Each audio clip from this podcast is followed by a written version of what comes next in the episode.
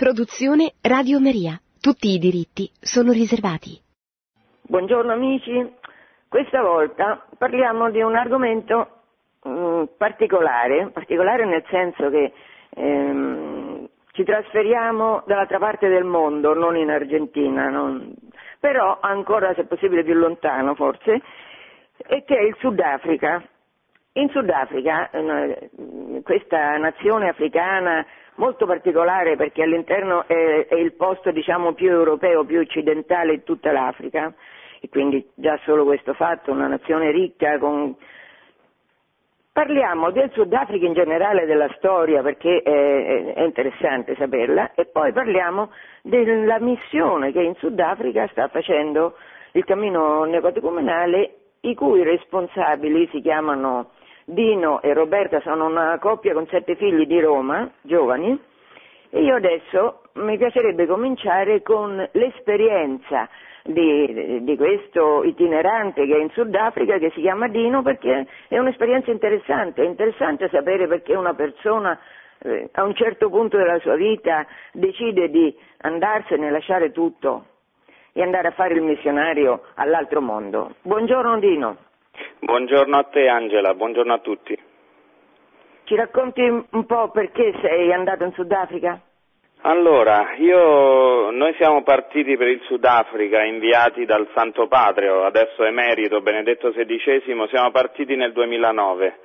E, mh, siamo andati per conto del cammino neocatecumenale a fare questa grande opera di evangelizzazione.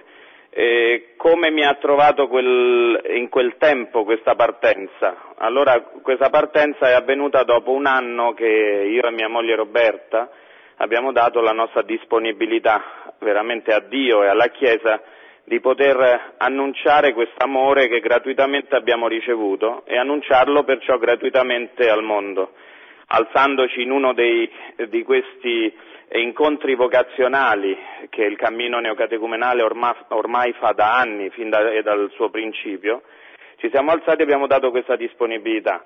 Eh, chi era Dino e chi era Roberta eh, in quel tempo? Dino e Roberta in quel tempo erano, era una famiglia di Roma eh, che faceva la, la, sua vita di tutti i giorni, era te- eravamo con quattro figli, ehm, io ero in crescita, in crescita nel senso che stavo realizzando me stesso, stavo costruendo me stesso, ero caduto in questa trappola del carrierismo, eh, ero uno dei più giovani manager, marketing manager in Italia, lavoravo per una delle più grandi aziende di telecomunicazioni che c'è in Italia, che ha fatto investimenti in Europa e in tutto il mondo.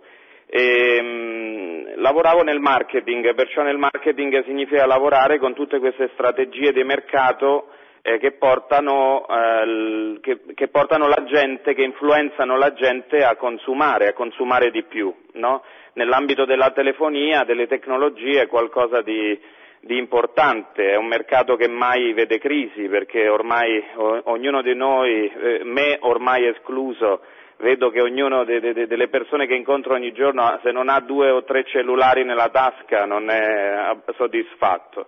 Allora mi ha trovato in un momento di, di carrierismo, di crescita personale, dove mi stavo realizzando, dove Dio mi ha proprio chiamato, dove abbiamo sentito questa chiamata forte. Intanto abbiamo sentito una chiamata che è passata attraverso una malattia di uno dei nostri figli, una malattia che ci ha lasciato completamente eh, spiazzati perché era, andava, superava le nostre forze, superava anche le nostre conoscenze.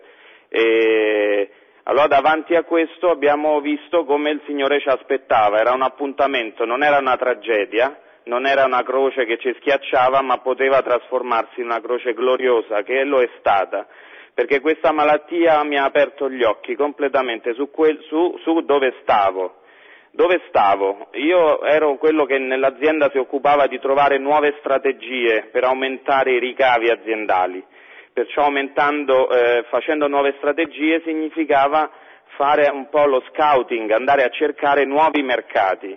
E in quel momento eh, era un momento dove ero abbastanza conosciuto negli ambienti di marketing di altre aziende molto note, aziende nell'abbigliamento, nelle scarpe, nelle macchine, eccetera Perciò andavo in questi, incontri dove si parlava di marketing con direttori marketing e di aziende molto importanti che, sono, che decidono le tendenze sul mercato. Allora in questo ehm, mi ricordo molto bene che eh, l'azienda mi dava una missione che era quella di aumentare i ricavi.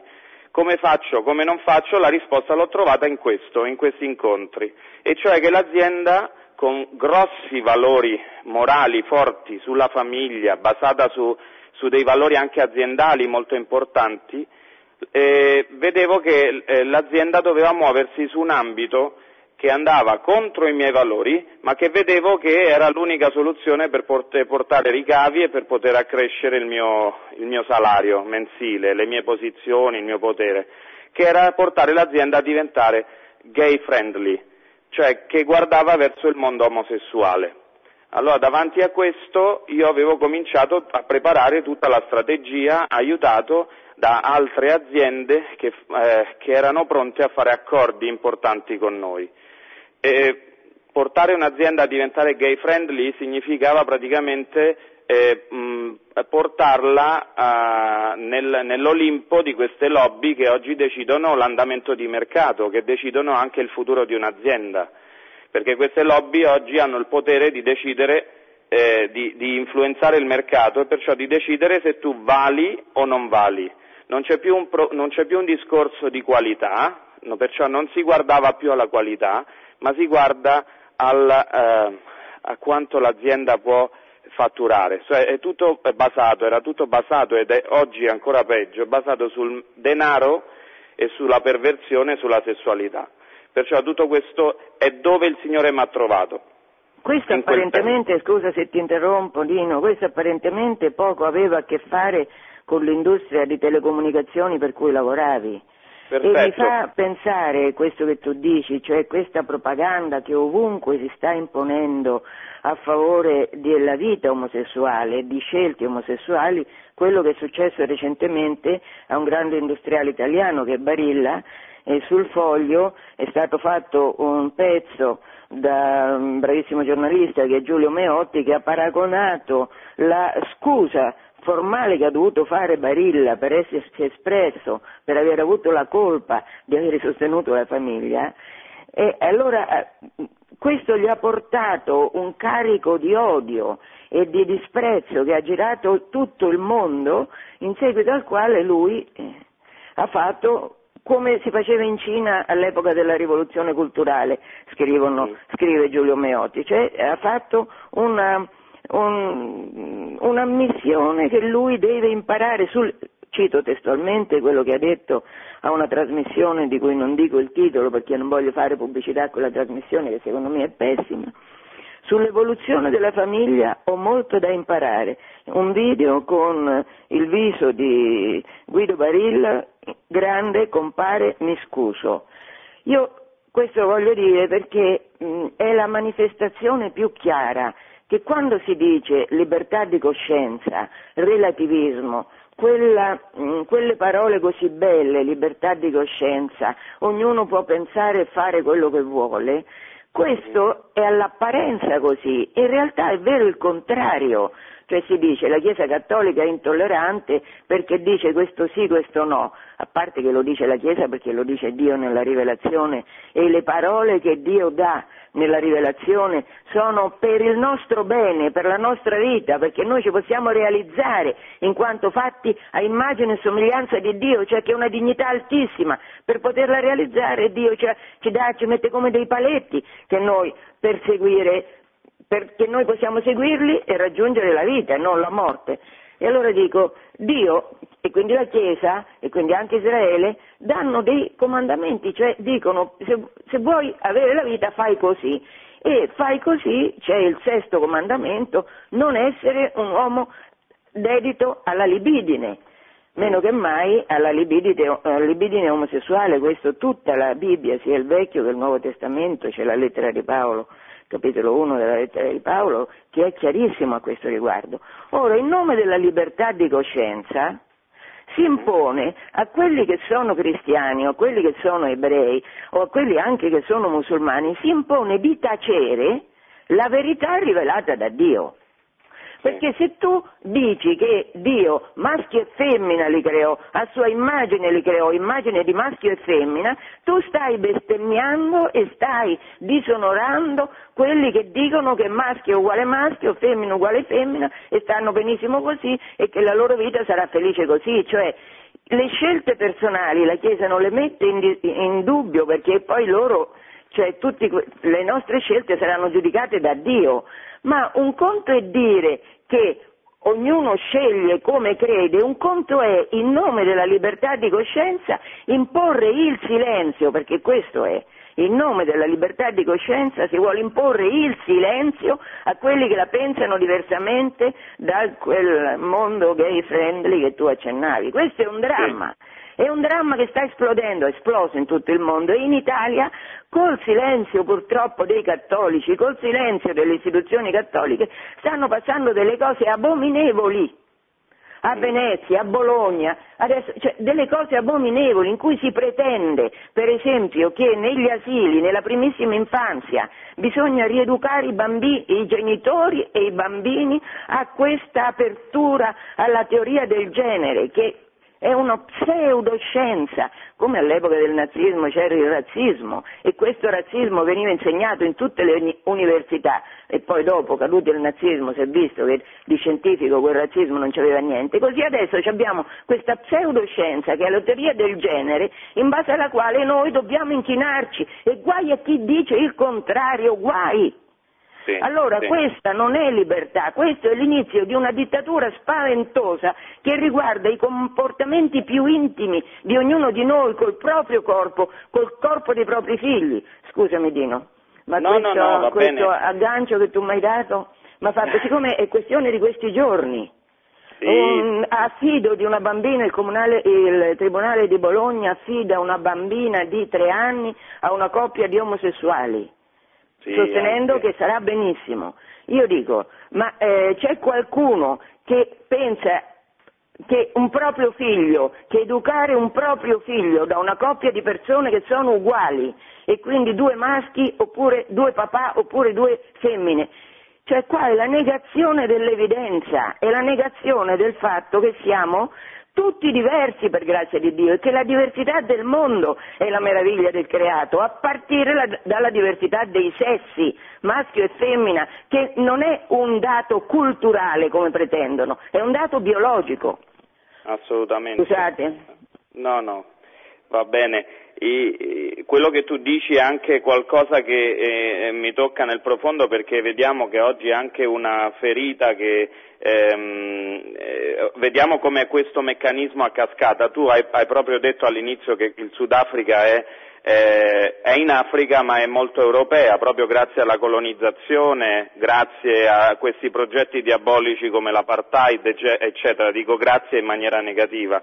Oggi ancora questo paese subisce dell'influenza eh, europea dei paesi come l'Olanda, la Germania, la Francia e eh, non da meno il tema americano. Vediamo come uno dei temi che è entrato in maniera eh, fortissima è questo proprio del controllo demografico, che è questo progetto eh, che, che veramente arriva dall'America, che ci sta distruggendo e sta entrando prepotentemente in tutte le scuole. Questo che tu dicevi adesso di entrare nelle scuole, insegnare ai bambini, eh, parlare di educazione sessuale, tutto questo mondo, questo ci sta eh, in questo momento ferendo perché proprio in questo momento in Sudafrica è stato imposto come libro di testo, libro di testo, cioè significa che a scuola eh, nel pacchetto di libri che ti viene consegnato e che devi mettere nel tuo zainetto c'è un libro che in questo momento ho davanti che è di 300 140 pagine, perciò non è neanche leggero da portare.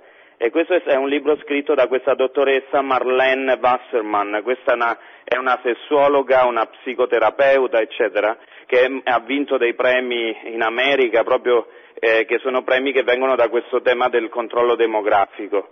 Allora è stata anche molto osannata questa donna da Obama e questa donna oggi grazie a un editore di Cape Town ha stampato questo libro e lo ha imposto praticamente tramite il governo in tutte le scuole.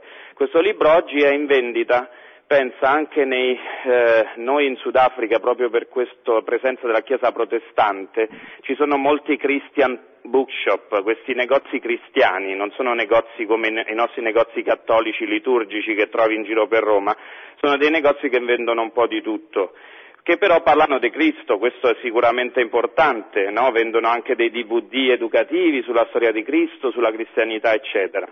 Eh, ma oggi in prima linea nelle vetrine tu trovi questo libro che è di colore rosa, che si chiama, eh, eh, si chiama proprio Sex Books, no? e questo parla del, dei diritti, delle responsabilità e, del, e dei piaceri. No? Questa eh, la chiama come una guida per il, il popolo giovane.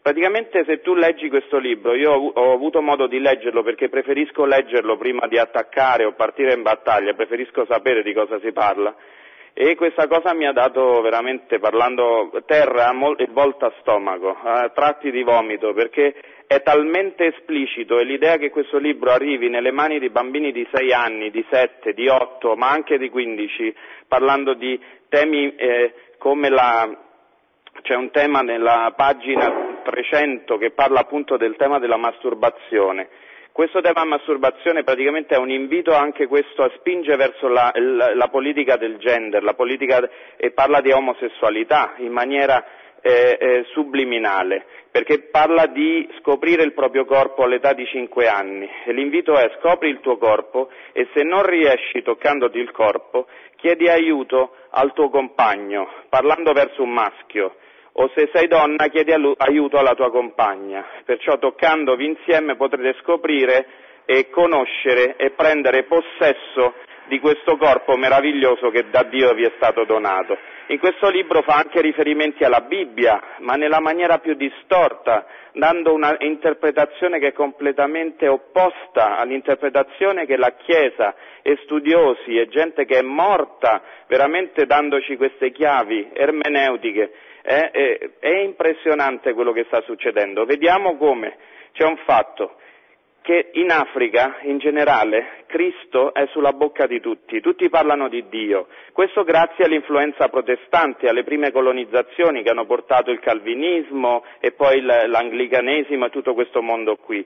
Dobbiamo dire grazie al fatto che Cristo è sulla bocca di tutti, ma il problema che c'è, lo vediamo nell'evangelizzazione, è che questi, il grosso di questi ambienti non ha le difese immunitarie, non sono immunizzati per ricevere adesso questo attacco frontale o subliminale, o mettila come vuoi, di questa educazione sessuale, di tutto questo mondo che sta arrivando sulla politica dei gender. Cioè vediamo che l'Africa non è pronta a resistere a un attacco di questo genere.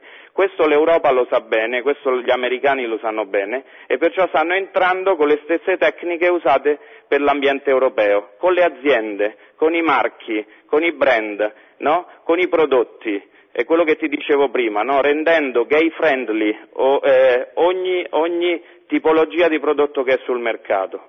Vediamo che perciò la, la, questa nuova generazione deve fare i conti con questo, i nostri figli per primi. Noi siamo nell'evangelizzazione, ma i nostri figli vanno a scuola.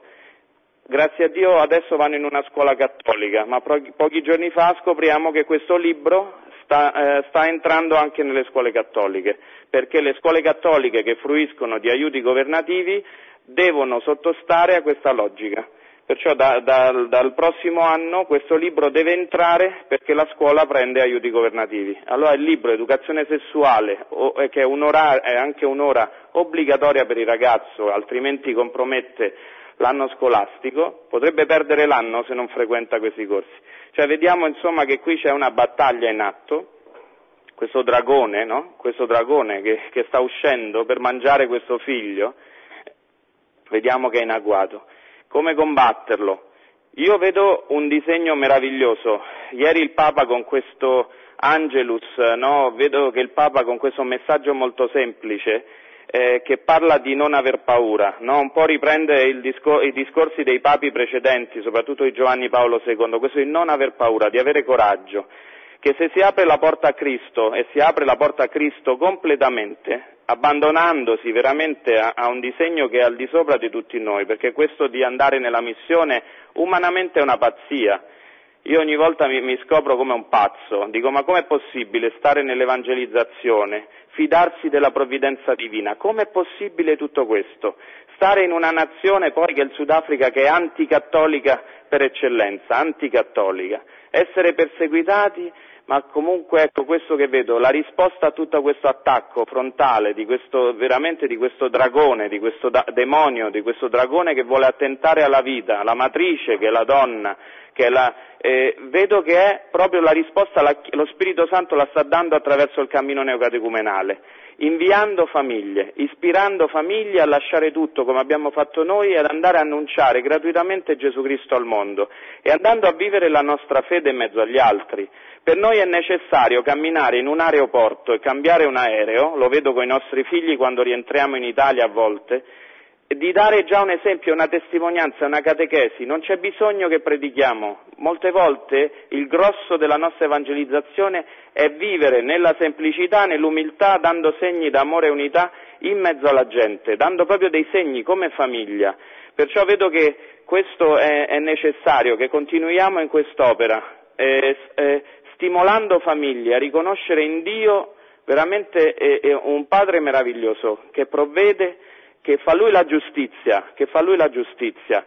Una cosa che mi ha colpito, ero in un'udienza a Roma con il Papa, nella piazza, ero seduto sul sagrato lì, e mi ha fatto effetto sentire il Papa con una forza fortissima, una, una carica, un'energia dicendo a tutta la gente nella piazza eh, voi dovete urlare al mondo che Dio è più forte, che Dio ha già vinto la sua battaglia, con la morte e resurrezione di Gesù Cristo, l'ha già vinta. E se voi urlate insieme a me, vedrete dalla piazza scappare i diavoli, scappare, avrete il potere di scacciare questi demoni. Insomma, io, centomila persone presenti, il Papa ha preteso che tutti urlassero di, al, al, di comune accordo e con voce altissima questo Dio è più forte. Bene, io ho visto che davanti a quel grido che è stato fatto tre volte, ho visto come un esorcismo, ho visto veramente i diavoli scappare. E questo vedo che è il potere che il Signore ci dà ogni giorno a noi nell'evangelizzazione, di scacciare i demoni, di non farci problemi, di non aggiustare la verità. Io vedo che quando incontriamo i giovani che sono ingannati o le famiglie che sono ingannate, Vediamo che parlare nella verità è parlare direttamente a quel demone che è lì, che lo possiede, che sta lì, che parla, che, che lo inganna, che gli chiude gli occhi, che gli dice che non c'è speranza. E il Papa ieri ha detto esattamente questo. Coraggio, No, il Vangelo di ieri era spettacolare su questo. Non date retta al mondo, non date retta a questo inganno, non date retta ai falsi profeti, non date retta. E oggi è non dare retta a questi falsi profeti. Questo è un invito che faccio a Guido Barilla.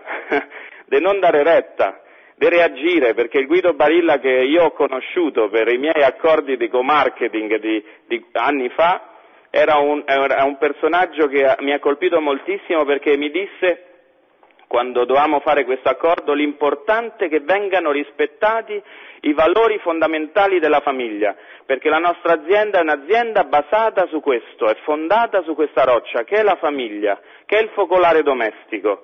E oggi dico a quest'uomo di non farsi ingannare dalle logiche di mercato, di rischiare, di rischiare, veramente di rischiare, nonostante abbia fatto questo, eh, questo come lo definisce il foglio, no? alla cinese, questo chiedere scusa al mondo, nonostante sia un atto che veramente è terribile da vedere, ma io sono certo che, che il Signore darà a quest'uomo la possibilità di riscattarsi in questo, sicuramente, sicuramente. Ci parli un po' della storia del Sudafrica? Allora, il Sudafrica eh, eh, in pochi minuti è, è complicato eh, riassumerlo, ma quello che posso dire è che quando parliamo del Sudafrica pensiamo subito all'apartheid e alla storia di Nelson Mandela, eh, ma è importante capire questo del Sudafrica, cioè il tema de, eh, è, una, è una nazione particolarissima, questa è stata sempre una nazione di passaggio, eh, dove appunto gli olandesi quello che hanno fatto, i boeri diciamo, era una, una, una stazione di appoggio, dobbiamo pensare alla compagnia delle Indie no? quando andavano in tutto questo commercio, perciò diciamo che era stato una, un punto di appoggio per loro, per rinfrescarsi e ripartire. Poi hanno scoperto in questa terra praticamente un posto dove veramente era un posto dove era importante stare, dove era importante eh, eh, vivere. Io dico sempre che il Sudafrica è un posto dove Dio, con la sua immensa creatività nella creazione, si è sbizzarrito. Non a caso la, è stato scoperto anche la, una, la culla della civiltà. Allora, il tema del, del, del passaggio di questi olandesi ha portato questi boeri. I boeri, erano, non, I boeri, non, erano persone di cultura, dobbiamo pensare a persone che non erano formate, non c'erano dottori, avvocati o non so che cosa, erano contadini, gente molto brava a lavorare la terra, molto brava a gestire le risorse idriche, l'acqua. Allora questo ehm, portò loro ad installarsi. Poi per andare un po' rapidamente, eh, c'è stato un passaggio nelle mani poi degli inglesi. Gli inglesi arrivarono, scoprirono anche loro che questa terra era, eh, portava frutto, era una terra che si poteva sfruttare e si poteva produrre, perciò fecero guerra appunto a questi boeri, a questi, a questi olandesi che si spostarono nell'entroterra. Perciò quando parlo di olandesi e inglesi bisogna pensare che la prima evangelizzazione che è avvenuta nel, in terra sudafricana è stata un'evangelizzazione di tipo calvinista e di tipo anglicano, cioè il cattolicesimo non è, arriva, non è molto che lì. Noi dobbiamo pensare che le, le prime, abbiamo festeggiato due settimane fa eh, la costruzione, come si dice l'establishment, la fondazione di una chiesa tra le più antiche che ha cento anni. Perciò dobbiamo pensare che il cattolicesimo veramente è arrivato cento anni fa se non, se non tramite qualche portoghese o qualche italiano che veniva eh, eh, imbarcato sulle navi, magari perché schiavo, perché prigioniero o per altro, ma non era permesso assolutamente predicare. Perciò nel 1824 poi la Chiesa riformata olandese ha formato il suo sinodo, è diventata perciò praticamente indipendente da quello che c'era in Olanda in quel tempo, e, ehm, è cominciato tutto un discorso di divisione perché rispetto alla partecipazione delle persone di colore nella liturgia nel, nel 1829 questa Chiesa riformata eh, chiese eh, se era il caso che le persone di colore battezzate o no, potessero prendere parte all'Eucaristia insieme ai bianchi. Insomma, è, un, un, c'era un, un tema di, eh, che si com- cominciavano a, cominciavano a interrogare su questo tema della, delle divisioni. Allora nacquero le prime chiese divise, oggi ancora, se si va in Sudafrica, ci sono ancora queste chiese noi a Roma o in Italia siamo abituati a vedere queste chiese a forma di croce, no? con questa struttura di la pianta architetturale a croce. In Sudafrica ci sono queste chiese a forma di L, una L, dove praticamente l'altare era nel punto di raccordo delle due eh, linee dove i neri o i colorati e i bianchi non potessero vedersi in faccia, entravano da due entrate separate, non potevano partecipare nella stessa maniera all'Eucaristia, ai sacramenti. E, ehm, per andare rapidi, nel, nel, 1835 mi pare più o meno, eh, comincia una presenza cattolica un po' più stabile eh, perché nel 1838 venne inviato un primo vescovo, eh, eh, che, che, era un irlandese, che è il primo vescovo del Sudafrica. Lui, eh, possiamo dire che grazie agli irlandesi, oggi ancora noi fruiamo dell'appoggio della, del, e del supporto di molti irlandesi, francescani soprattutto, dominicani, eh, loro sono stati eh, veramente i veri missionari. Bisogna pensare che questo Patrick Griffith, che è stato questo irlandese dominicano, che è stato il primo vescovo in Sudafrica, ha portato i cattolici soltanto a Città del Capo a, a passare da un numero di 700 cattolici a un numero di 30.000 al momento della sua morte. Perciò in realtà sia tra i cattolici che emigravano verso il territorio sudafricano che i cattolici interni questo numero è salito. Significa che la Chiesa in quel tempo è stata veramente missionaria, nonostante le persecuzioni. Poi c'è stato la, il dominio inglese e poi ehm, eh, diciamo che questo ha portato eh, tutta l'esasperazione della, della, degli afrikaners, dei boeri, ma la cosa interessante è arrivare all'apartheid, questo progetto che definisco diabolico. Molti parlano dell'olocausto degli ebrei, parlano dei nativi d'America, del, degli indiani, e, eh, ma pochi eh, hanno parlato veramente delle sofferenze subite dal popolo nativo sudafricano. È stata una forma anche questa di olocausto molto forte, ci sono stati migliaia e migliaia di morti, migliaia, milioni forse di abusi, da questi abusi sono nati eh, milioni e milioni di figli. Eh, diciamo che il progetto apartheid ha origine nel 1948, quando va al governo questo partito nazionalista degli Afrikaner, eh, lui diceva che preferiva un Sudafrica bianco ma povero, eh, anziché ricco interrazziale.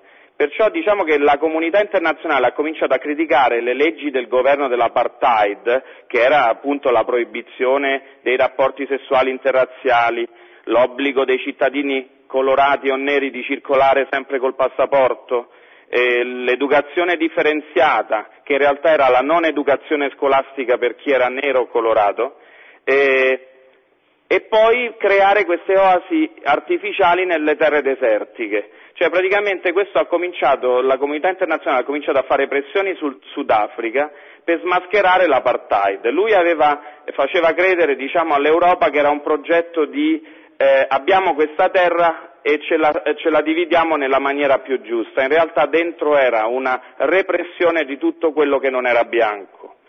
Allora lui fece questo sviluppo separato. Scusa, Dino, che, percentuale se... che percentuale c'è tra bianchi e non bianchi? Bisogna Come pensare che in questo, eh, in questo tempo dell'apartheid bisogna pensare che quando sto parlando del 1948 dobbiamo pensare che 4 milioni di bianchi hanno avuto la meglio su oltre eh, 25 milioni di neri e colorati. Perciò questo bisogna pensare che una minoranza bianca ha avuto il potere di manipolare completamente le vite e il futuro di un'intera nazione. Oggi la percentuale non è cambiata di molto, e oggi è, è, l'apartheid è finito, è finito su carta grazie a Mandela, grazie al, all'intervento anche de, di tutto il mondo estero no? che è intervenuto con le sanzioni eccetera. Il tema che ha lasciato una frattura interna fortissima, eh, perché è vero che Mandela ha dato la libertà a questo Sudafrica, eh, ma bisogna decidere che, che, uso fare di questa libertà. Eh, alcuni rabbini, che conosciamo, alcuni rabbini dicono che Dio ha messo, ci ha messo un giorno per far uscire Israele dall'Egitto, ma poi ci sono voluti 40 anni per far uscire l'Egitto dai cuori degli israeliti. Cioè, come si usa questa libertà? Eh, se dopo l'Esodo non viene un Sinai, se dopo l'Esodo non viene una, una, un'alleanza, cioè, se accanto alla libertà, che è materiale, che è fisica, che te la dà l'Esodo, che te l'ha data magari eh, Dio attraverso questo Mandela, poi non viene data la vera libertà, che è quella spirituale, che è quella di dare una parola di Dio, che è quella di restituire questa dignità che solo Dio ti può dare.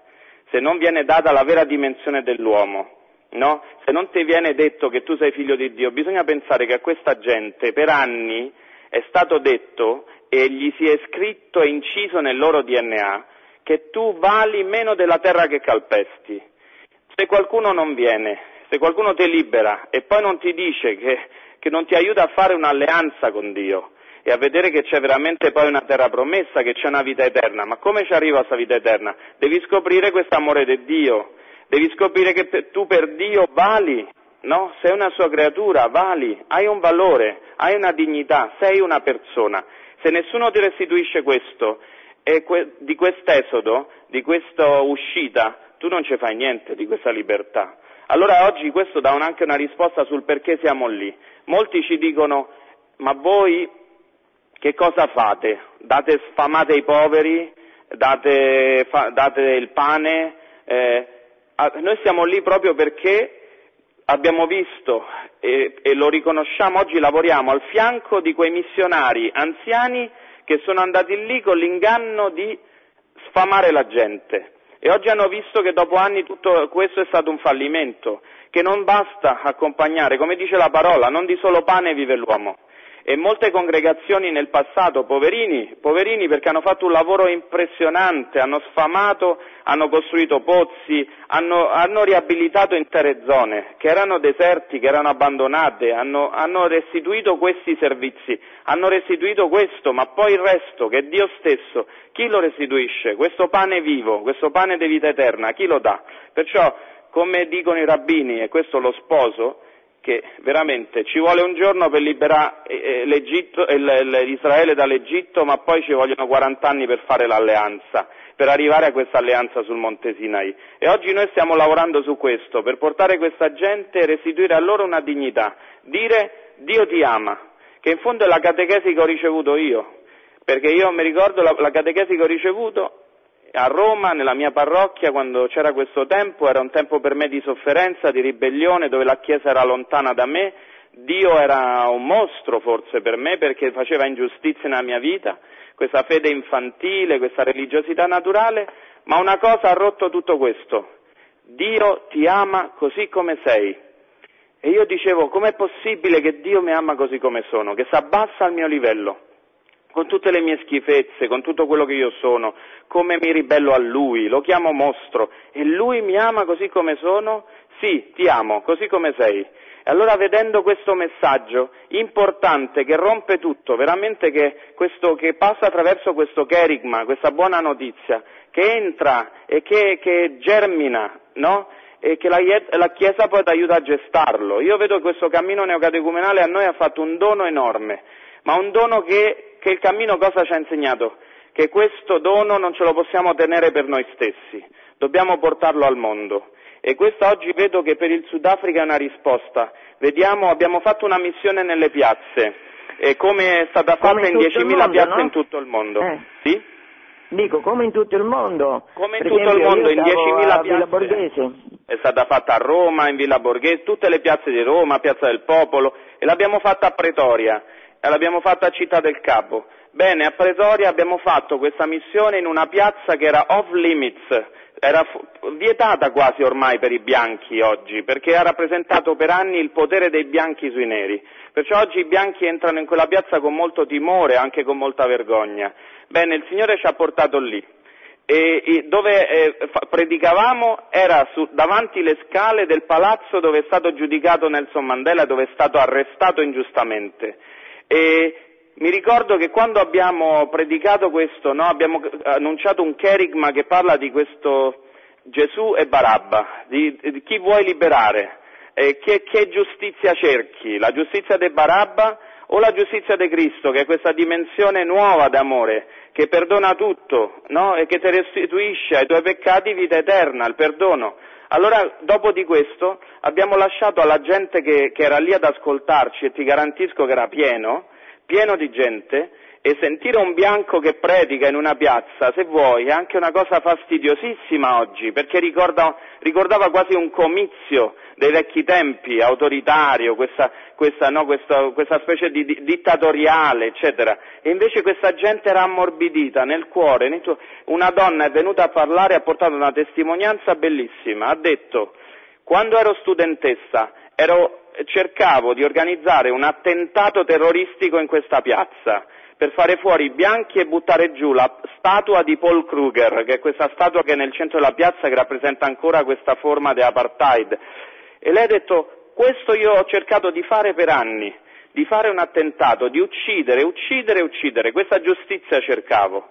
E oggi voi mi avete predicato che la giustizia è questo amore incommensurabile, in, in, senza dimensione, senza, non, puoi, non puoi inquadrarlo, che è questo amore di Cristo, che è immenso, che è senza fine, che è questo perdono. Bene, io oggi dico che il Signore mi aspettava nella stessa piazza, dopo oltre 25 anni, per dirmi che, che, che la giustizia è un'altra, che è l'amore, che è la riconciliazione, quella vera. E perciò vediamo anche in questo che è impressionante l'opera che il Signore sta facendo con questo popolo attraverso questi poveracci che siamo noi, che siamo io, mia moglie, vediamo anche con i bambini quanto passa quest'opera, è spettacolare. Perciò vediamo anche questo del, eh, eh, che annunciare questo amore, annunciare questo perdono sta sanando ferite, ferite che sono lì incise nel DNA della gente. E questo far pace con un, un passato che li ha uccisi, li ha oppressi.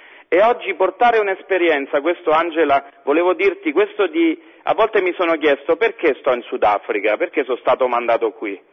E oggi dico, mi ricorda il film Ritorno al futuro, di questo che faceva sti viaggi con la macchina nel futuro e tornava indietro e cercava di aggiustare le cose. Bene, oggi come europei vedendo secol- questo secolarismo come ha distrutto l'Europa, le chiese che hanno chiuso e le chiese trasformate in bordelli, in discoteche, basta andare in Olanda, ce n'è una anche a Milano, una chiesa bellissima trasformata in una discoteca dove ballano la lap dance sull'altare, dove al posto del tabernacolo c'è uno scheletro, eccetera. Vedere come tutto sta andando, tutto sta, tutto sta crollando, tutto questo sta crollando e, e, e oggi puoi andare lì come Giovanni Battista, come uno che grida nel deserto e dire preparate la via al Signore e dire io vengo dal futuro, io vengo da quello che potrebbe accadere a voi laddove voi scendete a compromessi col maligno che scendete a compromessi con questo sistema e perciò quando ti parlo di questo sistema è tutto, mettici le lobby gay, mettici il controllo delle nascite, mettici tutto, tutto, le famiglie allargate, tutto quello che sta succedendo in Europa, il fare soldi, il produrre, produrre, produrre. Ok? Perciò questo anche de, back to the future, diciamo in inglese, ritorno al futuro, cioè questo ritorno dal futuro, qualcuno che è stato nel futuro e ti dice attenzione questa è una storia scritta che va a finire così, ma possiamo cambiarla, perché conosciamo già le tappe, perciò e, e lì puoi dire come ha detto il Papa, Dio ha già vinto, non siate ingannati, Dio ha già vinto.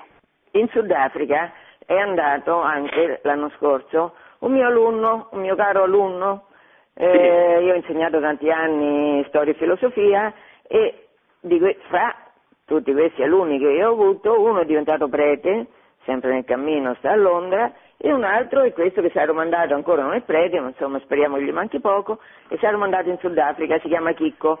Questa mattina mi faceva piacere che dicesse qualche parola, però eh, deve fare un esame di inglese e quindi non potrà venire. Che, cosa, che missione avete affidato a questo borghese, giocatore di rugby era, un ragazzo, un bel ragazzo a cui piacevano molto le donne, faceva una vita molto sregolata, beh questo è finito dove?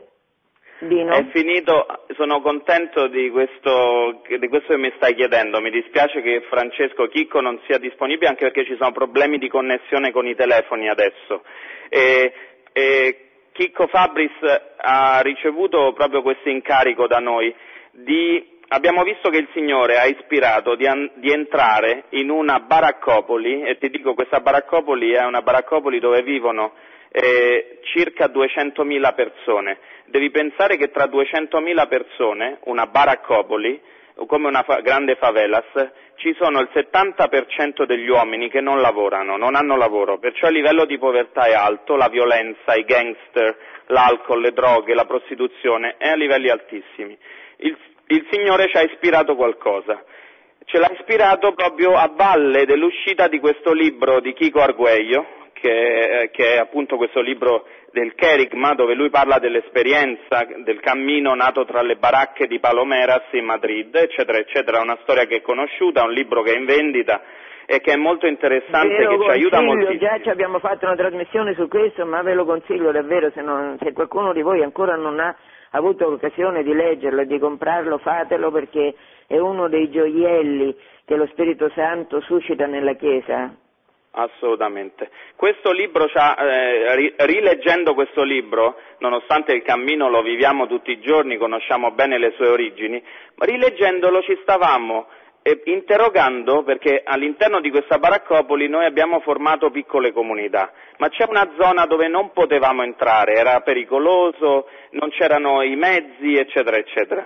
Questo libro ci ha dato il coraggio, la forza e lo spirito di andare veramente verso i lontani, verso i lontani. Allora abbiamo mandato un piccolo nucleo e in questo nucleo il, possiamo dire che la punta del diamante è proprio questo seminarista, borghese, giocatore di rugby, un Latin lover, eccetera, eccetera, che è stato nel passato e che oggi il Signore ha veramente circonciso eh, la sua mente, le sue capacità per Lui, a suo servizio. E vediamo che Dio con Francesco, con Chicco, sta facendo un'opera meravigliosa, perché sta usando tutte le sue energie a servizio dell'evangelizzazione. Per farla breve siamo arrivati in un contesto dove la Chiesa cattolica non è mai arrivata per mancanza di coraggio, non perché non ci fosse la possibilità di arrivare, ma per mancanza di coraggio, perché tanti eh, preti o congregazioni che lavorano anche nella missione, nell'evangelizzazione, non avevano il coraggio di entrare nel profondo di questo inferno che era questa baraccopoli, che è una baraccopoli dove c'è un fenomeno di distruzione della famiglia, non esiste. Calcola che lì tre bambini su dieci hanno famiglia, significa che praticamente sette bambini non hanno nulla. Ci sono ragazze giovanissime che si fanno mettere incinta per ottenere i sussidi statali, cioè per avere 500 euro, l'equivalente di 500 euro all'anno, si fanno mettere incinta e abbandonano il figlio, incassano i 500 euro e lasciano i figli alle nonne, ai vicini di casa e in mezzo alla strada. La disoccupazione non ne parliamo neanche, ehm, perciò va contro quello che poi il Papa dice nel suo libro, eh, che dice che il lavoro di, dà dignità all'uomo, no? E perciò la dignità se non ce l'hai non c'hai speranza e non ti proietti perciò nel futuro. E questo per Sudafrica è interessante perché questa è la sindrome che c'è post-coloniale, tutta la sindrome post-apartheid, che non ti dà più dignità, speranza, non lavori, perciò non ti proietti nel futuro. Cioè, abbiamo delle persone che sembrano dei vegetali, vivono tutto il giorno guardando a terra.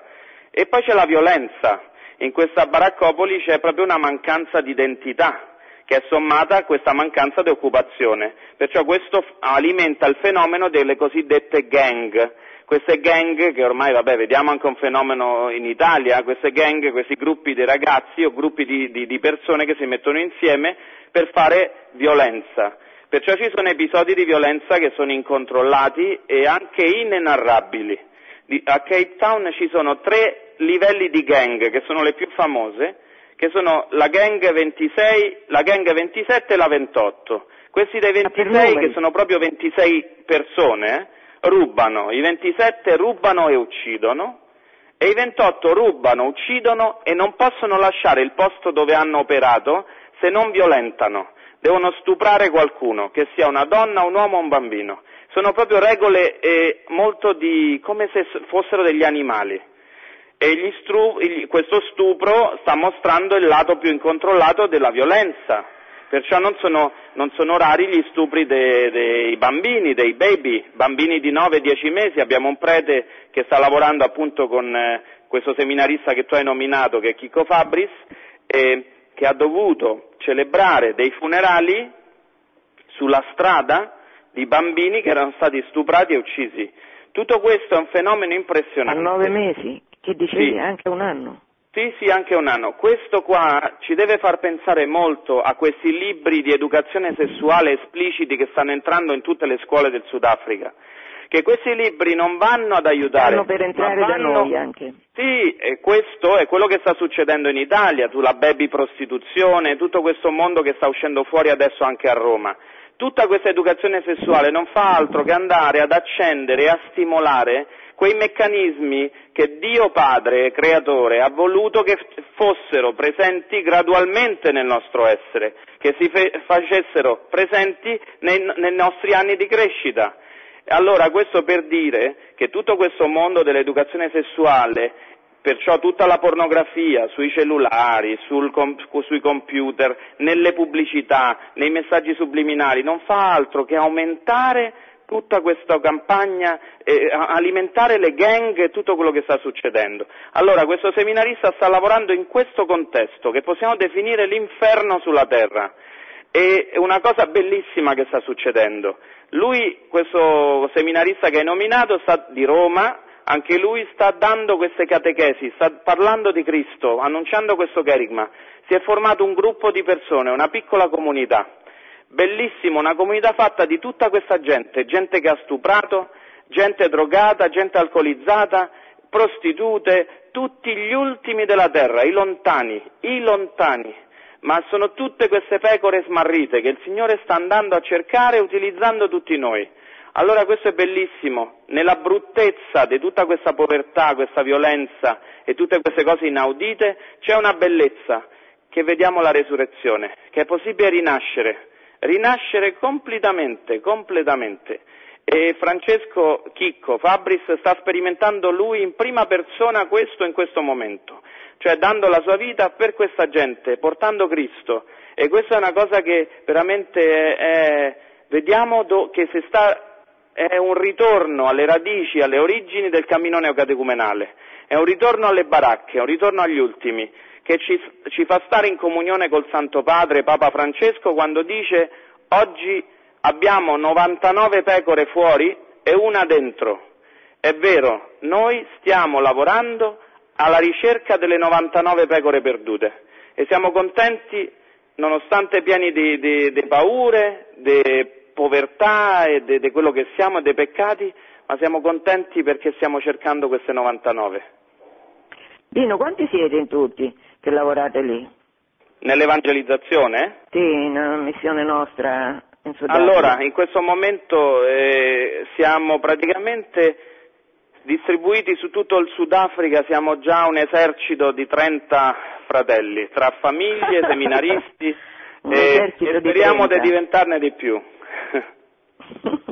un eh. esercito combattente di 30, infatti il eh. numero non conta niente perché se pensiamo Gesù era uno, gli apostoli erano 12, guarda quello che hanno fatto, anche Chi e Carmen sono due, sì. Da questi è nata un'evangelizzazione in tutto il mondo, cento seminari, cioè, eh, sì. migliaia di famiglie che sono partite con tanti figli, tut- adesso la Cina, cioè nei sì. posti dove veramente nessuno vorrebbe andare perché insomma non si vive bene. E anche te. Senti Lino, eh, vogliamo, sentiamo le domande o c'è qualche altra cosa di cui vuoi parlare? E per quanto riguarda, in questo momento io mi trovo in Italia e volevo dirti che proprio, sto assistendo a questo evento, che è questo di preparare le nuove famiglie per l'evangelizzazione. E rimango sempre stupito dell'opera di Dio, veramente. Io mi ricordo quando guardavo a queste famiglie dicevo sono tutti pazzi e invece oggi mi trovo tra quei pazzi. Uno di loro. Io sono uno di loro e sono felice di avere questa pazzia che è una pazzia che vedo che è santa perché supera tutte le mie pochezze, perché mi sento sempre inadeguato, ma vedo questo di far parte anche di tutto questo mondo che prepara l'evangelizzazione, che prepara queste famiglie, che dà un coraggio estremo e tra queste famiglie ancora una volta io vedo gente che ha passato la vita studiando, no? perché noi questa è la nostra indole, che sempre diciamo ai figli studia, studia, domani devi essere qualcuno.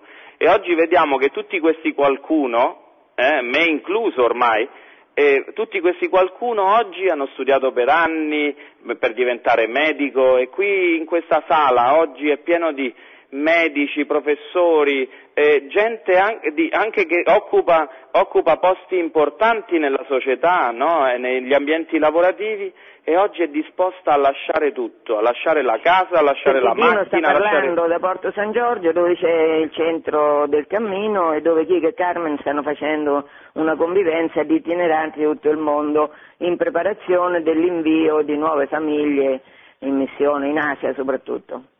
Sì, da parte del Papa Francesco Papa, che farà certo. appunto questo invio di famiglie. Speriamo di ricevere nuove famiglie in Sudafrica che possano aiutarci eh, per lavorare appunto con altre famiglie, che sono le famiglie sudafricane che subiscono appunto dell'influenza europea e di tutto questo secolarismo, di questo processo di secolarizzazione che sta distruggendo. E, Senti, e con le altre realtà cattoliche come vanno le cose? All'interno del Sudafrica io vedo che c'è eh, questo sicuramente anche un frutto del dopo, del post-apartheid, che si è aperto un dialogo tra tutte le realtà. Io vedo anche quello dell'ecumenismo. E molte volte ci troviamo a parlare anche con persone delle altre religioni. E il dialogo è un dialogo sempre sereno e anche un dialogo di cooperazione eh, noi abbiamo avuto dei tavoli dove ognuno ha manifestato le proprie problematiche e le problematiche che sono uscite fuori sia dagli ambienti musulmani, dagli ambienti eh, del mondo ebraico, sono state sempre questo, che questo secolarismo sta uccidendo le nuove generazioni. Cosa facciamo per aiutarli? Cosa facciamo per difendere le nostre famiglie che si stanno secolarizzando? Io vedo che in questo ehm, eh, il cammino neocatecumenale ha, ha, una risposta, perché il Signore ha preparato questo dopo il concilio con, questo, con questa ispirazione forte dello Spirito Santo, ispirando Chico, Carmen in questo e portandoci a questo appuntamento preciso con la società odierna. E vediamo che abbiamo risposte anche per le altre realtà, le religioni. No? Come risponde a questo secolare? Come rispondere a questo problema oggi, concretamente?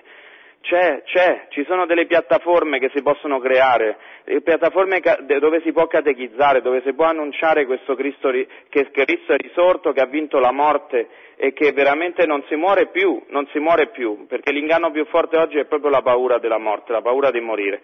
Allora Io vediamo ieri- anche questo.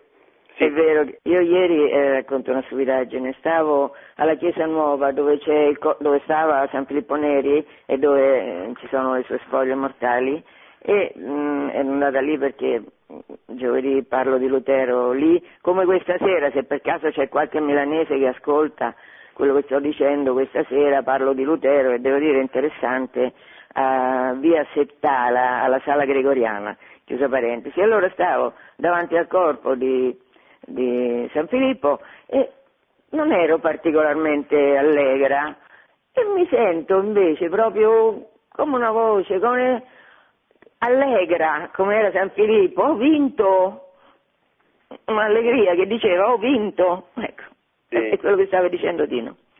Eh, Allora, que- adesso aspettiamo le domande. Va bene.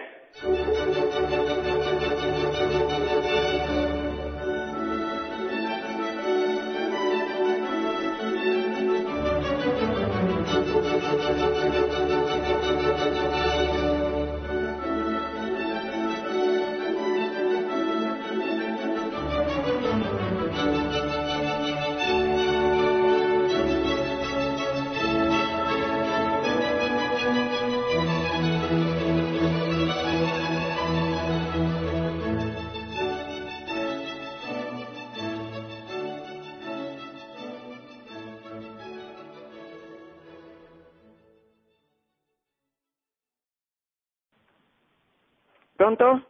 Eh, pronto, buongiorno. Buongiorno. Buongiorno, mi chiamo Barbara e chiamo da Teramo. E volevo dire al signore che sta parlando adesso a Radio Dino Maria. Forgione. Pronto, come? Dino Sì, Forgione. al signor Dino, che io sono convinta pienamente partirei domani, basta che mi dice dove andare, lascerei tutto per questo. E come convincere mio marito, perché anche lui è credente, per carità, però come far fare una scelta? Perché io partirei senza sapere neanche, cioè lascerei completamente tutto portandomi ovviamente mio figlio dietro e mio marito, però come convincere mio marito? Che cosa praticamente lì, eh, un- cioè nella vita uno si troverebbe a fare, oltre che questa evangelizzazione che sarebbe il motore che mi porterebbe lì a me? Signora, io prima di passare la parola a Dino le volevo dire che queste vocazioni missionarie non nascono così, diciamo, nascono all'interno di una comunità, nascono eh, in dialogo con i catechisti che vedono se diciamo, è una motivazione seria quella delle persone che vogliono partire oppure è una fuga, oppure capisce quello che voglio dire, non è una cosa, dice come convincere mio marito, tutti noi nel cammino disponibili a partire, diciamo, abbiamo fatto un cammino lungo anni in cui piano piano siamo stati preparati a vedere la vittoria di Dio sulla morte in noi stessi, negli altri, capisce? Dino, Sì, eh, no, eh, allora intanto è un piacere sentirla. E quello che posso dire è semplicemente continuare su questo filone che ha aperto adesso Angela Pellicciari. Questo, le- la vocazione nasce da un percorso, da un itinerario di formazione eh, cattolica, di formazione cristiana eh, che porta a una fede adulta, a una fede adulta. Se vedo me qualche anno fa e non mi sento per niente adulto ancora nella fede, troppo devo ancora camminare per un processo di conversione, de- sempre sono pronto a scappare, sempre sono pronto a fare le valigie e tornare via. Perciò questa è scoprire che l'opera la fa Dio, che la storia la fa, la fa Lui e che tu sei uno strumento nelle sue mani. Però una cosa interessante è questo del percorso, dell'itinerario. Il Signore ti porta ad alzarti, a dire sì alla sua volontà eh, per una forma di grati- gratitudine a Lui. C'è sempre un qualcosa che ti porta a dire questo sì perché hai riconosciuto che nella tua vita Dio si è fatto presente in tutti i momenti storici della tua vita, ma soprattutto nei momenti di sofferenza. Bisogna sempre pensare, io sempre questo lo scartavo, ma oggi vedo che è, è, vero, cioè questa croce, Cristo è stato crocifisso, morto e risorto, ma è stato crocifisso, è dovuto passare attraverso una morte, una, questa porta stretta. E allora vedo che io tutte le volte che ho fatto un incontro personale con Cristo, io l'ho fatto nei momenti di sofferenza, nei momenti di prova e non certo nei momenti dove stavo pieno di me stesso, dove mi scordavo anche di, di, di ringraziarlo per quello che avevo. Allora vedo che questo tutto fa parte di un processo che è graduale, che è un percorso, è un percorso di fede, è un cammino, è un cammino. Perciò a Teramo, se c'è una catechesi del cammino neocatecumenale, il consiglio è andate a ascoltare le catechesi insieme col marito e eh, invitandolo, perché non, queste, queste, catechesi, eh, sono, io dico sempre che è un dono per tutti, questo è un dono che la Chiesa Cattolica fa, che lo Spirito Santo ha fatto col, dopo il Concilio. Questo è veramente spiegare ogni singolo movimento che noi facciamo nel, nella fede che noi professiamo, da, da, nei sacramenti che noi viviamo. E, eh, forse eh, il marito eh, non riesce a convincerlo perché cerchi di convincerlo con le tue forze. Chiedi a Dio. Eh, Santa, eh, Santa, Monica, eh, la madre di Sant'Agostino, eh, diceva sempre, quando non, puoi, quando non puoi parlare di Dio a tuo figlio, a tuo marito, parla a Dio di tuo figlio e tuo marito, cioè rivolgi a Dio che Dio sa bene cosa c'è nel tuo cuore, se nel cuore c'è quello di poter entrare nella Chiesa in una maniera più profonda e con il marito a fianco, come una carne sola, come un corpo solo. Dio questo lo accontenterà prima o dopo, ma una cosa è certa, il marito non ti seguirà mai finché tu non darai a lui l'opportunità di sperimentare Cristo, che è un Cristo che perdona, che è un Cristo no, perché è, è, molte volte noi diciamo mio figlio ha lasciato la Chiesa Cattolica, non viene più a messa, o mio marito non mi segue, ma tu porti Cristo a casa ogni volta che torni? Eh, ogni volta che tu torni a casa, porti Cristo a tuo marito? O porti la doppiezza, che è questo vivere vita e fede in due strade completamente opposte tra loro? Tu vivi la tua fede una, unica, con la tua vita di tutti i giorni, o lo fai in parole e non in azione? Perché, eh, perché, questo è quello che ho fatto anch'io per anni, eh? Lo, non sto dicendo come, non mi ricordo il nome della persona che ha chiamato. Neanch'io. Pronto? Barbara. Barbara. Bene, Barbara, non sto dicendo direttamente a te, sto parlando di questo che è stata la mia esperienza, che poi sono arrivato davanti a un bivio dicendo, anche per la mia vita lavorativa, cosa sto facendo io di questa fede, di questo battesimo, di questo dono che mi è stato fatto? Ma sto portando Cristo agli altri o a parole lo porto e poi nei fatti sto portando un'azienda ad aprirsi a tutto il mondo delle lobby per, per, fare più soldi e per farmi io la carriera e per diventare qualcuno e per usare il mio potere sugli altri. Questa è la doppiezza, questa è la doppiezza dove molti cattolici, dove molti di noi si trovano o si sono trovati. E questo ha portato oggi la Chiesa a questo livello, dove grazie a Dio, eh, Dio ci ha fatto un dono come questo Papa che ogni giorno ci ripete questo. Attenzione, cioè a questa doppiezza, perché non puoi giudicare l'altro che non ti segue, non puoi giudicare l'altro che non ti segue in quelli che sono tuoi, eh, le tue ispirazioni, le spinte che il Signore ti dà, l'altro non ti può seguire se tu poi non dai segni di amore e unità, che sono i segni della fede. Benissimo, passiamo alla prossima domanda. Eh, pronto, mi chiamo Rietta e chiedo un po' alla dottoressa di un aiuto per esprimermi. E volevo chiedere se ancora oggi nel campo della fornicazione e della procreazione eh, si può eh, insegnare il pudore eh, soprattutto ai, ai, bambini, ma anche mm, nelle parole eh, ci si può far capire benissimo senza, non so, andare in particolari, eh, oppure se si può eh, insegnare ai bambini ad avere proprio schifo di certi comportamenti, schifo che mi sembra eh, viene da schivo, ecco, o se sono mie utopie queste, ecco, non so, mi sono fatta capire? Sì, signora, si è fatta capire benissimo. Io, Grazie ehm, e buongiorno.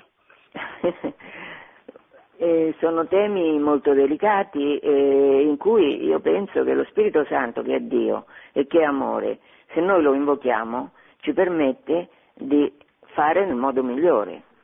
Un po' quello che diceva Dino prima, mettiamoci nelle mani di Dio, sappiamo che i figli, i nipoti, io per esempio ho due nipoti a cui sono molto affezionata e, e l'idea che come è il programma di un organismo sanitario mondiale adottato dall'Europa, adesso vogliono insegnare ai bambini da 0 a 4 anni la masturbazione, non so se mi spiego, e poi si stupiscono, si stupiscono che ci sono le baby prostitute, si stupiscono di... va bene. Allora, eh, io penso che il pudore sia... Um,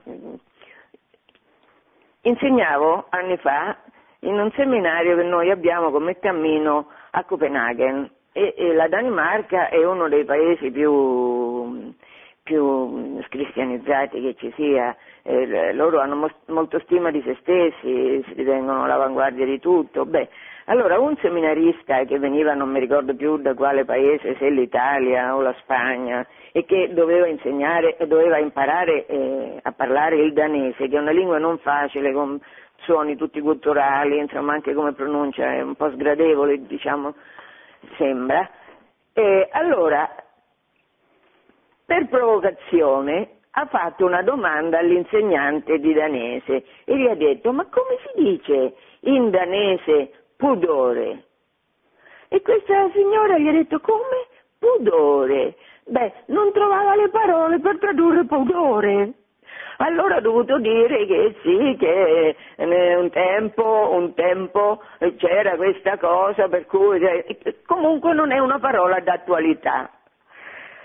Il pudore, eh, il pudore del, del, proprio corpo, il pudore della dignità regale che, si, che è incarnata da Dio nel proprio corpo, perché dice la scrittura che il mio corpo è tempio dello Spirito Santo, questo è.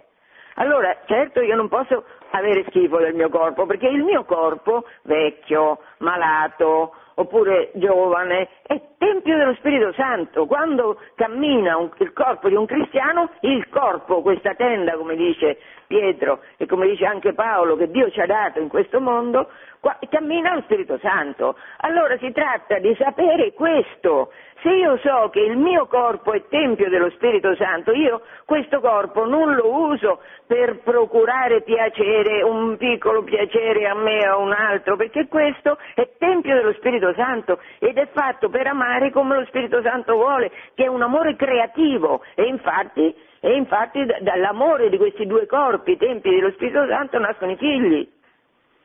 Insomma, il punto è, e io penso che il Papa ci abbia molta ragione in questo, noi abbiamo perso, la Chiesa, anche io prima l'ho fatto, è evidente, ha detto che se fai così muori, se fai colà muori, non è la via della vita, però perché muori? Perché la via della vita è quella che vede in te stesso l'opera di Dio. Allora non la puoi sporcare questa opera di Dio, perché significa che tu cambi essere Dio a cui sei chiamato per essere un animale qualsiasi. E noi non ci conviene cedere questa dignità di figli dello Spirito Santo. Per che cosa? Per un momento. Non so se ho risposto. Arrivederla signora. La prossima domanda? Pronto? Sì. Pronto? Sì. Eh, buongiorno, Pronto? intanto io vorrei ringraziare profondamente la trasmissione, la mm, signorina, signora Angela e Dio di, de, Dino, del quale desidero avere il cognome e l'indirizzo, o almeno sapere quali possibili collegamenti possiamo mantenere anche per uno sviluppo futuro. E... Dino. Pronto? Sì. E poi eh, soprattutto mi sta a cuore questo tema che io posso sintetizzare o chiamare filosofia della vita del risorto contro la filosofia della morte e del male. Mm, quello che eh, il marxismo, comunismo e eh, il nazismo hanno fatto nel passato mi pare che questa, con questa nuova eh, diciamo, con nuove formule questo male sta ritornando nella forma Sì, peggiore. perché sempre, mi scusi se l'interrompo, è sempre il problema è la scienza. Il male si nasconde sempre sotto il bene, in questo caso il bene sarebbe la scienza, la scienza che si oppone a Dio, perché questo è. Sarai come Dio, dice Satana ad Eva, se mangi questo, se conosci questo. E poi dopo quella conoscenza, che non è conoscenza ma è corruzione di conoscenza, ha tutti i frutti che abbiamo visto. Scusi.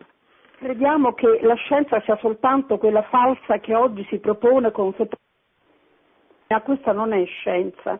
Io penso che scienza è la conoscenza vera e la vera conoscenza è, è, quella che Dio ispira all'animo retto e alla ragione retta. Il problema è che oggi c'è una, non una retta ragione, ma una ragione che è contro Dio e questa non è vera scienza. Quindi io penso che bisognerebbe rompere questo equivoco come se ehm, la ragione comunque sia di per sé un male, è un male quando è al servizio del male, quando è al servizio di Dio e al servizio del bene, che ben venga. Cioè il, il male viene nel momento in cui è l'essere umano che viene strumentalizzato. In questo momento la cosa più grave è che una parte della scienza strumentalizza l'essere stesso umano e questo è terribile.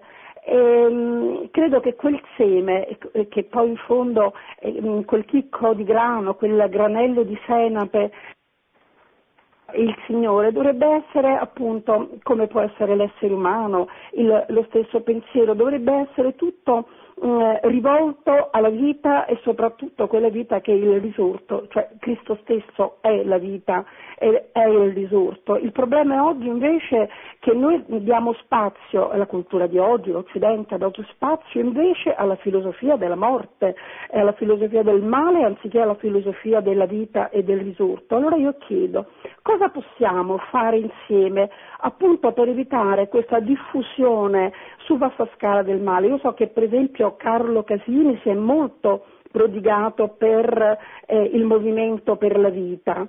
E, e, allora io chiedo, noi le, con le nostre chiese, anche in forma, mh, mm, mi piace moltissimo questa iniziativa del signor Dino, mi piacerebbe mantenere, ehm, come dire, che la signora Angela Pellicciari e questo ci dessero aiuto per poter eh, collaborare e, e costruire ecco, questo futuro di vita anziché questo futuro di morte. Signora, ciascuno fa quello che Dio gli permette di fare. Io adesso per esempio con Radio Maria, che è questo strumento enorme di aiuto mh, mm, a, a, alla fede, sto facendo quello che posso. Ognuno è chiamato da Dio. Comunque Dino, la signora chiedeva sì. dove ti può Vabbè, eh, a parte li, eh, i contatti poi li può chiedere a voi a Radio Maria, perciò sì. i contatti, magari sì. un indirizzo email dove possiamo scriverci, lo può chiedere a voi di Radio Maria e poi comunicarlo sì, certo. Questo vale tu. pure per me, certo. Sì, e per quanto riguarda il tema che sta affrontando, io mh, mm, torno sempre alle cose più semplici, alle, alla radice, che è questo della che poi il Papa sta parlando moltissimo, sta aiutandoci molto in questo. Il Papa è il primo che ci sta aiutando molto. La testimonianza, la testimonianza, veramente è perdere la vita, perdere la vita agli occhi del mondo, poi agli occhi di Dio la stiamo guadagnando e questa vita è vita eterna, è veramente una proiezione futura impressionante, ma è testimonianza, prendere Cristo e portarlo alla gente. Il Papa ha insistito, urla al mondo, uscite fuori dai contesti, uscite fuori dai contesti, che non significa andare nelle piazze armati come le crociate, significa uscire fuori dai contesti, da se stessi, non pensare che questo battesimo, questa fede che ci è stata donata, che questo spirito di vita eterna, di perdono, di un amore incondizionato, che è per noi, è solo per noi, lo dobbiamo chiudere dentro casa nostra. E Cristo non si può chiudere dentro il tabernacolo e basta. Cristo, è, questa buona notizia deve arrivare al mondo. Cristo è stato Lui il primo. Andate e fate discepoli tutte le genti, tutte le nazioni. Una cosa importante che io ripeto sempre in Sudafrica a tutti quanti i catecumeni che stanno camminando in questo itinerario di formazione cattolica cristiana, che è tu incontri Cristo solo quando lo annunci perché se io dovessi incontrare Cristo soltanto il momento, che è importantissimo, è il sacramento, l'Eucaristia, il momento che accolgo Cristo, che lo ricevo, ma Cristo lo incontri quando lo annunci, quando esci da quella messa domenicale e che quel Cristo che vive nel Tempio, che è il tuo corpo, che è santo, lo porti all'altro. Questa comunione la dobbiamo condividere con l'altro, annunciarla, questo significa uscire dai contesti, mettendoci a nudo, bisogna autodenunciarsi, bisogna dire quello che si è, bisogna dire sono un peccatore o sono stato questo e oggi sono questo grazie a un'opera meravigliosa che Dio ha fatto nella mia vita, bisogna dire il Papa è stato il primo con quel gesto dal balcone alla sua elezione che ha detto chiedo la vostra benedizione, si è abbassato al mondo come un servo inutile, questo è quello che ci chiama a fare ognuno di noi. Non si può più stare lì, cattolici, pieni di noi stessi, a fare grandi strategie. La strategia è il Vangelo stesso. Io sempre dico, e questo ci aiuta San Francesco d'Assisi, che quando gli hanno chiesto di scrivere la regola si è rifiutato, non voleva scriverla, dice come posso in, in, incanalare in, una, in un, quattro pagine scritte una regola. La regola è il Vangelo stesso. Allora quello che io dico oggi è sempre, prendi il Vangelo di Matteo 5, 6 e 7, i capitoli 5, 6 e 7, che è il Monte delle Beatitudini, il discorso della montagna. Come ti trova quel Vangelo oggi a te, cattolico, cristiano, con questo dono già ricevuto che è il battesimo? Come ti trova? Si sta compiendo nella tua vita sì o no? Non c'è un forse. Se c'è un forse, bisogna andare a un catecumenato, a riscoprire il battesimo che ci è stato donato. Allora questo è, no? portare Cristo agli altri, come lo porti? Cristo l'ha fatto col discorso della montagna e non ci ha chiesto di compiere quel Vangelo con le nostre forze, ci ha detto veramente che quello è possibile farlo solo con Lui, perciò lasciamo fare al Padre, ma mettiamoci a completa disposizione. Questo è quello che mi sento di dire. Prossima domanda.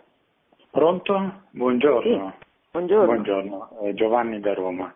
Eh, innanzitutto vi volevo ringraziare, sono incantato da questa, da questa testimonianza vostra di Dino, ma veramente eh, qui senti eh, il dono dello spirito, un laico che mette in gioco la propria vita con la propria famiglia, veramente eh, è una testimonianza che scuote in maniera meravigliosa.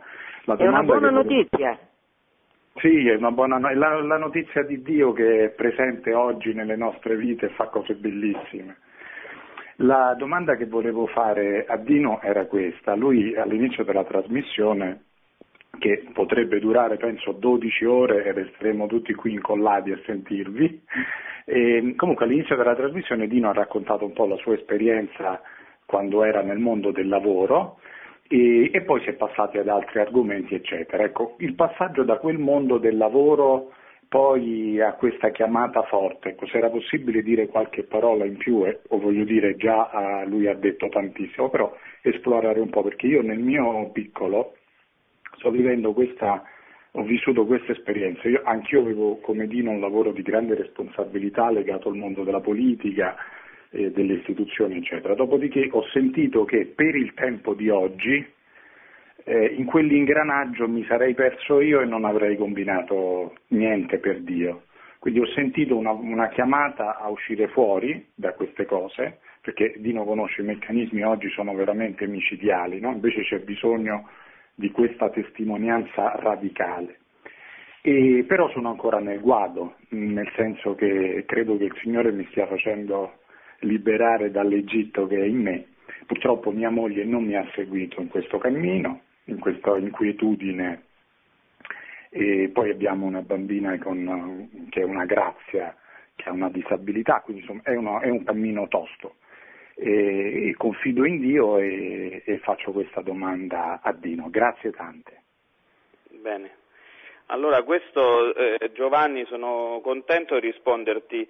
Eh, in questo ritorno a quello che dicevo, intanto che tutto questo, questo processo di cambiamento eh, dal lavoro precedente, da tutte le responsabilità, i soldi, la carriera e tutto avviene per, grazie al fatto che eh, sei in un cammino, in, un, in itinerario di eh, formazione eh, cattolica permanente, che è questo catecumenato che è presente poi a Roma un po' in tutte le parrocchie eh, che è stato un dono meraviglioso. Questo perché vedo che questo catecumenato è il dono della Chiesa stessa, dello Spirito Santo, che ci dà una chiave di lettura sui fatti che ci accadono.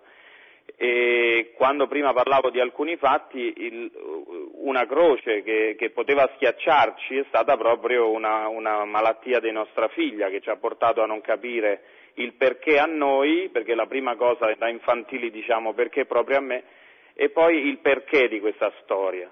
Questa malattia che peraltro oggi ha trovato eh, soluzione con un miracolo enorme, questo è anche un fatto che devo condividere importantissimo, perché dopo è dal 2006 che andava avanti questa forma, è una forma di epilessia molto rara, eh, che ha, rischia- ha rischiato, eh, insomma abbiamo rischiato per due volte di perdere questa figlia che il Signore ci ha donato in, per delle crisi eh, cardiorespiratorie, eccetera, però abbiamo visto anche il miracolo, nel senso che inspiegabilmente, ma conosciamo bene i miracoli che Dio fa, in Sudafrica eh, è sparita completamente questa malattia, che questa malattia che ha dovuto avere terapie molto forti, eccetera, un calvario, un calvario. Ma lì era, come dicevo, questo appuntamento. Io vedo sempre in questo crocifisso, la croce di Cristo, io ci vedo sempre un incrocio, come un incrocio di due strade. Solitamente tu quando dai un appuntamento a un amico, a un familiare, non conosci la zona, dici ti aspetto all'angolo tra la via, non so, via Viale Mazzini e via non so che cosa. L'incrocio è un appuntamento, è un, un incontro personale. Io vedo che lì eh, Cristo ci stava aspettando.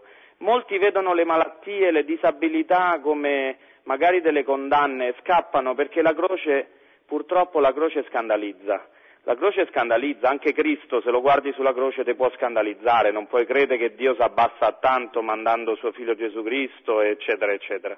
Allora, ritornando alla domanda di Giovanni, ehm, anche perché vedo e respiro una sofferenza del fatto di sua moglie che non l'ha seguito in questo, non possiamo la uno pretendere dagli altri, anche come ho risposto prima a quella ragazza che aveva chiamato Barbara, ci dobbiamo sempre vedere dove siamo noi. Porto io Gesù Cristo a mia moglie, eh, porto Gesù Cristo, eh, sto portando Gesù Cristo e portare Gesù Cristo significa entrare in comunione, eh? veramente io dico sempre, anche per aiutare un po' i catecumeni, ogni volta che noi tendiamo le mani in fila per prendere la comunione all'altare oppure lo prendiamo lì sulla lingua, eh, noi in quel momento con quell'amen diciamo sì, Signore, entro in comunione con te, sto entrando in comunione con te, che significa entrare in comunione con colui che ha amato e che ama i propri nemici, che ha amato coloro che l'hanno messo su quella croce.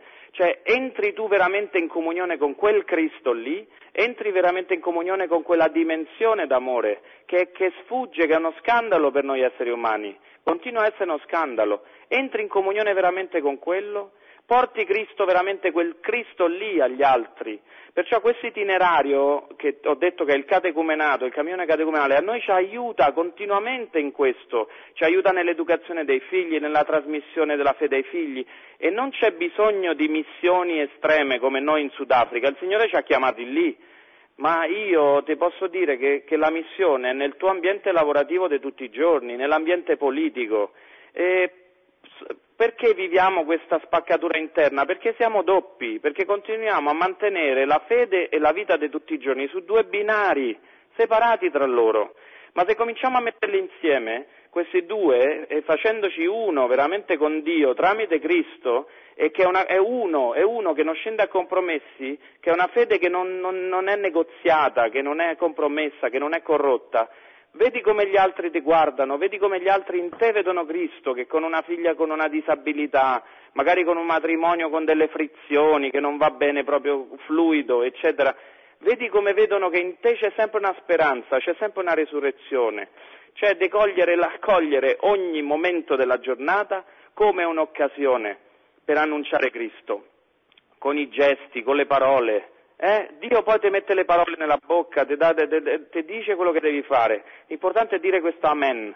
Che il momento, ecco, domenica prossima o domani, non so quando andrai veramente a prendere la comunione, dici voglio stare veramente in comunione con te, con questo spirito di perdono e annunciarlo agli altri, farlo vedere a mia moglie, farlo vedere ai colleghi di lavoro, negli ambienti dove mi, mi porti a stare. Ogni momento è sfidante per noi cattolici, ogni sfi- momento è sfidante per incontrare Cristo.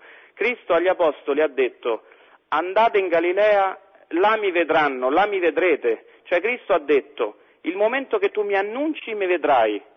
In mezzo ai pagani, non ci scordiamo che quando ha detto andate, andate in Galilea, ha detto andate in mezzo ai pagani, a chi non mi conosce, e là mi vedrete. Cioè il, il, Cristo non ci ha inviato tra i cattolici come noi a farci quattro chiacchiere su chi è Gesù Cristo. Cristo ci ha chiamato ad andare ai lontani, ai pagani, a chi oggi sta perdendo la fede.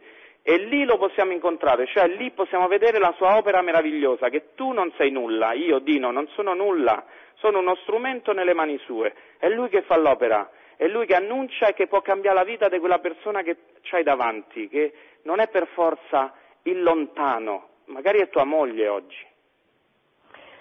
Dobbiamo chiudere, Dino. Eh, io ringrazio voi che ci avete ascoltato, ringrazio moltissimo questa ventata di vita che è venuta dal responsabile dell'equipe neocatecumenale in Sudafrica, Dino Furgione, sua moglie, i suoi sette figli. E, ehm, niente, al prossimo terzo lunedì di dicembre. Dino, dai un saluto?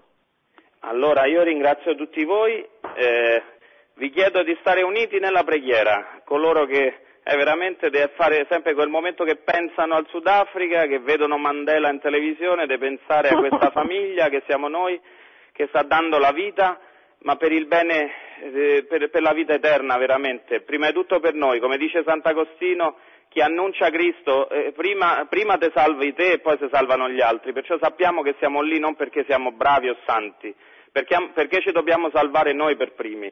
Allora pregate per però... noi, preghiamo per voi. Eh? Abbiamo l'aspirazione alla santità.